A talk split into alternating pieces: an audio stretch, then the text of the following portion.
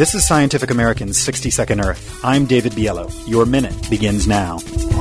In the first month of 2009, people gave to me a coal ash spill in Tennessee. In the second month of 2009, people gave to me 436 billion in energy stimulus money. In the third month of 2009, people gave to me an update on global warming. In the fourth month of 2009, people gave to me a swine flu virus evolving.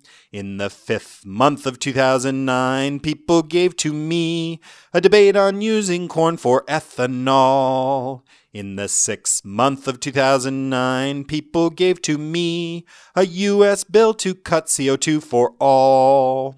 In the seventh month of 2009, the moon gave to me the longest solar eclipse of the century. In the eighth month of 2009, people gave to me a solar power tower to make electricity. In the ninth month of 2009, people gave to me bad news for Arctic caribou.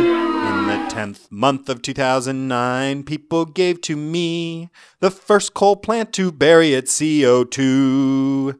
In the eleventh month of 2009, people gave to me the first passenger flight on biofuels. Yippee! In the twelfth month of 2009, people gave to me 12 plus world leaders do agree to combat climate change. What a difference a year can make from 11 new species that went extinct to bans on BPA. Thanks for listening this year, and I wish you all the best in 2010. Happy New Year!